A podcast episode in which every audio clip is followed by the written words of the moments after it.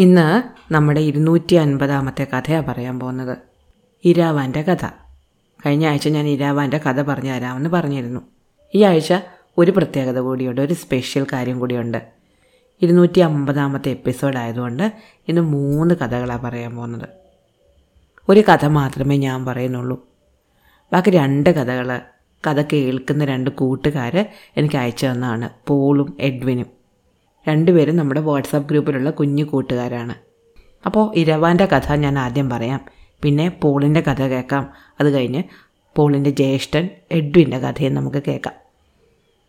ഇരാവാൻ അർജുനന്റെ നാല് മക്കളിൽ ഒരാളാണ്. ഉലൂബി എന്ന നാഗസ്ത്രീയായിരുന്നു ഇരാവാന്റെ അമ്മ. ഉലൂബിയെപ്പറ്റി നമുക്ക് നേരത്തെ അറിയാം. വളരെ വിദുഷിയായ ധനുർവിദ്യയിൽ മിടുക്കിയായ ഒരു സ്ത്രീയായിരുന്നു ഉലൂബി. നാഗരാജകുമാരിയായിരുന്നു. ഉലൂബിയാണ് ഇരാവാനെ പഠിപ്പിച്ചത്. ഉലൂബിയെപ്പോലെ മിടുക്കിയായ ഒരു അധ്യാപികയുടെ ശിക്ഷണത്തിൽ വളരുന്ന കുട്ടി മോശക്കാരനാവാൻ തരമില്ലല്ലോ. മിടുക്കനായിരുന്നു ഇരാവാൻ. അവൻ ധനുവിദ്യയിൽ വളരെ പ്രാവീണ്യം നേടി. യുദ്ധകാര്യങ്ങളെല്ലാം പഠിച്ചു. മാത്രമല്ല സർവശാസ്ത്രങ്ങളും പഠിച്ചു. വളരെ നന്നായിട്ട് തന്നെ. അങ്ങനെ ഇരിക്കെ ഒരിക്കൽ ഇരാവാൻ തന്റെ അമ്പിന് മൂർച്ച കൂട്ടിക്കൊണ്ടിരിക്കുമ്പോൾ ശ്രീകൃഷ്ണ ഭഗവാൻ അതുവഴി വന്നു അദ്ദേഹം ഇരാമാനോട് ചോദിച്ചു കുഞ്ഞെ നീ എന്തിനാണിപ്പോൾ ഈ അമ്പിനെ മൂർച്ച കൂട്ടുന്നത്? ഇരാമാൻ പറഞ്ഞു കുറേ വർഷങ്ങൾക്ക് ശേഷം എന്റെ പിതാവിന് യുദ്ധം ചെയ്യാനുണ്ട് കുരുക്ഷേത്ര യുദ്ധം. അപ്പോൾ അദ്ദേഹത്തിനെ സഹായിക്കാൻ വേണ്ടി എനിക്ക് പോകാനുള്ളതാണ്. അതുകൊണ്ടാണ് ഞാൻ ഈ അമ്പിനെ മൂർച്ച കൂട്ടുന്നത്. ത്രികാലജ്ഞാനിയാണ് ഇരാവാൻ എന്ന് ശ്രീകൃഷ്ണന് മനസ്സിലായി. ദൈവങ്ങൾ ഓരോ കാര്യങ്ങൾ ചെയ്യുമ്പോൾ അതിൽ ഓരോ ഉദ്ദേശങ്ങളുണ്ട്. കുരുക്ഷേത്ര യുദ്ധം ഇത്ര കാലം നടക്കണം അത് ഇത്ര പേര് മരിക്കണം ഇന്ന രീതികളിൽ മരിക്കണം എന്നൊക്കെ നേരത്തെ വിധി നിശ്ചയിച്ചിട്ടുള്ളതാണ്. ഇരാവാനെ പോലെ പ്രഗത്ഭനായൊരു യോദ്ധാവ് ഉണ്ടെങ്കിൽ യുദ്ധം ഒറ്റ ദിവസം കൊണ്ട് തീർന്നു പോകും എന്ന് കൃഷ്ണൻ അറിയാമായിരുന്നു. അർജുനന്റെ സർവലക്ഷണങ്ങളോടും ജനിച്ച ഒരു കുട്ടിയാണ് ഇരാവാൻ. അർജുനനോളം തന്നെ മിടുക്കൻ. അത്രയും മിടുക്കനായ ഇരാവാൻ കുരുക്ഷേത്ര യുദ്ധത്തിലുണ്ടെങ്കിൽ കുരുക്ഷേത്ര യുദ്ധം സാധാരണ തീരാനുള്ളതിനേക്കാളും നേരത്തെ തീരും. അവൻ യുദ്ധത്തിന്റെ ഗതി തന്നെ മാറ്റിമറിക്കും. അങ്ങനെ സംഭവിക്കാൻ പാടില്ല എന്ന് കൃഷ്ണന് തോന്നി. അതുകൊണ്ട് കൃഷ്ണൻ ഇരാവാനോട് പറഞ്ഞു നീ യാതൊരു കാരണവശാലും കുരുക്ഷേത്ര യുദ്ധത്തിൽ പങ്കെടുക്കാൻ പാടില്ല. ഞാനതിന് അനുവദിക്കില്ല. ഇരാവാൻ സമ്മതിച്ചില്ല. ഇരാവാന് കുരുക്ഷേത്ര യുദ്ധത്തിൽ പങ്കെടുത്തേ തീരൂ. കൃഷ്ണൻ എന്ത് ചെയ്താലും സമ്മതിക്കില്ല എന്ന് പറഞ്ഞു. അങ്ങനെ അവർ തമ്മിൽ വാക്ക് തർക്കമായി. അവസാനം കൃഷ്ണന്റെ വാക്കുകൾക്ക് ഇരാവാന് വഴങ്ങേണ്ടി വന്നു. കൃഷ്ണൻ ഇരാവാനോട് പറഞ്ഞു നിനക്ക് യുദ്ധം വേണമെങ്കിൽ വന്ന് കാണാം. പക്ഷെ ദൂരെ ഇരുന്ന് യുദ്ധം കാണുക മാത്രമേ ചെയ്യാവൂ. യുദ്ധത്തിൽ ഇടപെടാനോ ഉപദേശം കൊടുക്കാനോ ഒന്നും പാടില്ല. യാതൊരു കാരണവശാലും യുദ്ധം ചെയ്യാനും പാടില്ല. അങ്ങനെയാണെങ്കിൽ നിന്റെ തല പൊട്ടിത്തെറിച്ച് നീ മരിച്ചു പോകും ഇരാവാന് ഇത് വളരെ വിഷമകരമായി തോന്നി. എന്തായാലും യുദ്ധം കാണുകയെങ്കിലും ചെയ്യാമല്ലോ എന്ന് കരുതി കുരുക്ഷേത്ര യുദ്ധം തുടങ്ങിയപ്പോൾ ഇരാവാൻ യുദ്ധഭൂമിയിലേക്ക് പോയി. ഇരാവാന് യുദ്ധം ചെയ്യാൻ അനുവാദമില്ലായിരുന്നു. മാറിയിരുന്ന് കാണാൻ മാത്രമേ പറ്റൂ. യുദ്ധം കാണാൻ വേണ്ടി ഇരാവാൻ ഒരു കല്ലിന് മുകളിൽ കയറിയിരുന്നു. യുദ്ധഭൂമിയിൽ നിന്ന് കുറച്ച് മാറി. യുദ്ധത്തിൽ അതിപ്രഗത്ഭനായ ഒരാൾ ധനുർവിദ്യയിൽ വിദഗ്ധനായ ഒരാൾ യുദ്ധം ചെയ്യാതെ യുദ്ധം കണ്ടുകൊണ്ട് മാറിയിരിക്കുക എന്നത് എത്രത്തോളം വേദനാജനകമായിരുന്നെന്നോ.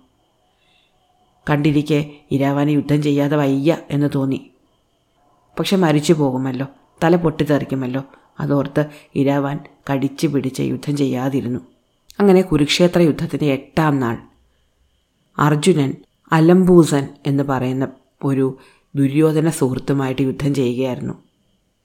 അലംബൂസൻ ഒരു മായാവിയായിരുന്നു. അയാൾക്ക് ഒരുപാട് മായാജാലങ്ങൾ അറിയാമായിരുന്നു. അയാളോട് യുദ്ധം ചെയ്തുകൊണ്ടിരിക്കുന്ന അർജുനന് പലപ്പോഴും പതർച്ചയുണ്ടായി. അർജുനൻ തോറ്റുപോകും എന്ന് പോലും തോന്നിച്ചു പോയി ഈ സമയത്തെല്ലാം ഇരാവാൻ കണ്ടുകൊണ്ടിരിക്കുകയായിരുന്നു. യുദ്ധം കണ്ടുകൊണ്ടിരുന്ന ഇരാവാൻ ചാടി എഴുന്നേറ്റ് അർജുനന് യുദ്ധതന്ത്രങ്ങൾ വിളിച്ച് പറഞ്ഞു കൊടുത്തു തുടങ്ങി. അച്ഛാ ഇങ്ങനെയല്ല യുദ്ധം ചെയ്യേണ്ടത്. അങ്ങനെ ചെയ്യൂ. ഇന്നെ അസ്ത്രം പ്രയോഗിക്കൂ എന്നൊക്കെ ഇരാവാൻ വിളിച്ച് പറഞ്ഞു. ഇങ്ങനെ പറഞ്ഞുകൊണ്ടിരിക്കുമ്പോൾ തന്നെ ഇരാവാന് മനസ്സിലായി. താൻ ചെയ്യുന്നത് തെറ്റാണ്. താൻ കൃഷ്ണന് വാക്ക് കൊടുത്താണ് യുദ്ധം ചെയ്യുകയില്ല എന്ന്. അതുകൊണ്ട് തന്നെ തന്റെ തല പൊട്ടിത്തെറിക്കും. ഇന്നൊരു ദിവസം കൊണ്ട് താൻ മരിച്ചു പോകും. അങ്ങനെയാണെങ്കിൽ യുദ്ധത്തിൽ പങ്കെടുത്തിട്ട് മരിക്കാം എന്ന് ഇരാവാൻ ചിന്തിച്ചു. ഇരാവാൻ യുദ്ധത്തിൽ പങ്കെടുക്കുകയും അലംപൂസനെ അവിടെ നിന്ന് തുരത്തി ഓടിക്കുകയും ചെയ്തു. അപ്പോഴും അർജുനൻ യുദ്ധത്തിൽ പല പിഴവുകളും വരുത്തിക്കൊണ്ടിരുന്നു. അർജുനന്റെ പിഴവുകൾ കണ്ട് ദേഷ്യം വന്ന ഇരാവാൻ ഈ അച്ഛൻ എന്താണ് ഈ കാണിക്കുന്നത്? എന്ന് ചോദിച്ചു. ആ സമയം തന്നെ ഇരാവാന്റെ തല പൊട്ടിത്തെറിച്ചു. ഇരാവാൻ യുദ്ധഭൂമിയിൽ മരിച്ചു വീണു. അങ്ങനെ മഹാഭാരതത്തിൽ വലിയ പ്രാധാന്യമൊന്നും കിട്ടാതെ വളരെ പെട്ടെന്ന് മരിച്ചുപോയ എന്നാൽ വളരെ ശക്തനായ തന്റെ കഴിവുകളൊന്നും പുറത്തെടുക്കാനാവാതെ വളരെ ദയനീയമായ ഒരു അന്ത്യം സ്വീകരിക്കേണ്ടി വന്ന ഒരു കഥാപാത്രമാണ് ഇരാവാൻ. ഉലൂപിയുടെ മകനായ ഇരാവാൻ.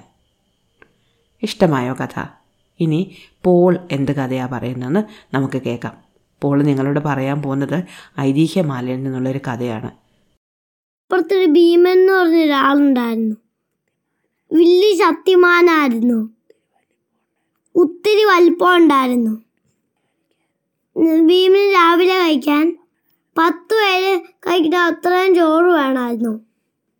അത്ര വീട്ടിൽ അത്രയും ഭക്ഷണം ഇല്ലാത്ത ഉണ്ടായിരുന്നത് ഭീമന് കുറച്ച് ഭക്ഷണമായിരുന്നു കൊടുത്തോണ്ടിരുന്ന അത് കാരണം ഭീമൻ കാട്ടിൽ പോയി മൊയിലിനെ ഉടുമ്പിനെയൊക്കെ പിടിച്ചു കഴിഞ്ഞുമായിരുന്നു കുറെ കൂടി ഭക്ഷണം കഴിക്കാൻ തുടങ്ങി. എന്നിട്ടും വിശപ്പ് മാറാതെ വന്നപ്പം കാട്ടീന പന്നി മാൻ ജീവികളെല്ലാം പിടിച്ച് തിന്നാൻ തുടങ്ങി. ഭീമന് കഴിച്ചിരുന്നത് പ്രത്യേക രീതിയിലായിരുന്നു. മാന്നെ മാന്റെയും പന്നീനെയൊക്കെ വലിയ പാത്രത്തിൽ ഇട്ട് വേവിച്ചെടുക്കും. എന്നിട്ട് തോൽ പിടിക്കും. വീണ് ഊനാക്കട്ടിലുണ്ട് അന്റെ തലക്കിൽ ഈർച്ച കെട്ടി തൂക്കും. ഭീമന ഊനാക്കട്ടിലേക്ക് കിടന്ന് ആടിക്കൊണ്ട് എടിച്ച് കടിച്ചു കഴിഞ്ഞു മാനയും പന്നീനെയൊക്കെ പിടിക്കാൻ കാട്ടി പോകുമ്പം ചിലപ്പോൾ പുലിക്കുട്ടികളെ പിടിച്ചോണ്ട് വരും. പൂച്ചക്കുട്ടികളെ പോലെ കളിപ്പിക്കും. ഒരു ദിവസം ഭീമന് കടുവയെ പിടിച്ചുകൊണ്ട് വന്നു. ഭീമിന്റെ വീട്ടിന്റെ അടുത്തടുത്ത് നിൽക്കുന്ന ഒരു മരം ഉണ്ടായിരുന്നു. ആ മരത്തിന്റെ ഇടയ്ക്ക് കടുവയെ കൊണ്ടുപോയി നിർത്തി. കടുവയ്ക്ക് ആ മരത്തിന്റെ ഇടയിൽ നിന്ന് പോകാൻ പറ്റാതെയായി നാട്ടിൽ ജീവനുള്ള ആൾക്കാർക്കെല്ലാം അടുത്ത് കാണാൻ പറ്റി. ഒരു ദിവസം ഭീമൻ കാട്ടിൽ ചെന്നപ്പം കാട്ടുപോത്ത് ഉപദ്രവിക്കാൻ വന്നു. പോത്തിനെ കണ്ടപ്പോൾ അയാൾക്ക് ഇച്ചിരി പേടിയുണ്ടായി. ഭീമൻ പോത്തിന്റെ രണ്ട് കൊമ്പിലും പിടിച്ചു. മുഖം നിലത്തിട്ട് ഉടയ്ക്കാൻ തുടങ്ങി. കുറച്ച് കഴിഞ്ഞപ്പം പോത്തിന്റെ പല്ലെല്ലാം മറിഞ്ഞുപോയി ഭീമൻ കൊമ്പീന്ന് വിടി ഇട്ടപ്പോൾ പോത്ത് ഒറ്റ ഓട്ടം വെച്ചു. വീടിന്റെ അടുത്തുള്ള സ്ഥലത്തൊരു കിണർ കുഴിച്ചു. കുഴിച്ചു വന്നപ്പം ആ കിണറിന്റെ അടിയിൽ വലിയ പാ പാറ കണ്ടു. അടി വെള്ളം ഉണ്ടെന്ന് ആൾക്കാർക്ക് മനസ്സിലായി. പാറ വലിച്ചു കയറ്റാൻ പറ്റിയില്ല. ഭീമനെ വിളിച്ചു. എന്നിട്ട് ആ പാറ എടുത്ത് മാറ്റിയിട്ട് കിണറ്റിന്ന് വെള്ളം കോരി കൈ കൈയൊക്കെ കൈയൊക്കെ കൊള്ളാൻ പറഞ്ഞു. പാറ വലിച്ചു മാറ്റി. സന്തോഷമായി ആ രാ- രാജ രാജാവിന്റെ കൂട്ടുകാരനായിരുന്നു. ഒരിക്കൽ രാജനെ ആക്രമിക്ക കുറെ ശത്രുക്കാർ വന്നു. ശക്തിമാനായ വേറെ കൂട്ടുകാരും കൂടി ഉണ്ടായിരുന്നു. കഞ്ഞി പിടിക്കാന്ന് വെച്ചു. അപ്പൊ വേഗം തന്നെ ശത്രുക്കാർ വന്നു. ശത്രുക്കളുടെ അടുത്ത് പോയി. അപ്പൊ ശത്രുക്കൾ നോക്കിയപ്പോ നല്ല തെങ്ങും പഠിച്ചോണ്ട് മറ്റേ ഭീമൻ വന്നു. രണ്ട് ഭീമനും. അപ്പം ശത്രുക്കളെല്ലാം ഓടിപ്പോയി. വയസ്സായപ്പോ മരിച്ചുപോയി പിന്നെ ഭീമൻ. ഇനി എഡ്വിന്റെ കഥ. എഡ്വിൻ പറയാൻ പോകുന്നത് ഒരു നാടോടി കഥയാണ്. പണ്ട് ഒരു കാട്ടിൽ ഒരു കുറുക്കനും ഉണ്ടായിരുന്നു. അവർ നല്ല കൂട്ടുകാരായിരുന്നു. പക്ഷെ അവർ കുറച്ച് വ്യത്യാസം ഉണ്ടായിരുന്നു. ഞാൻ പറയട്ടെ?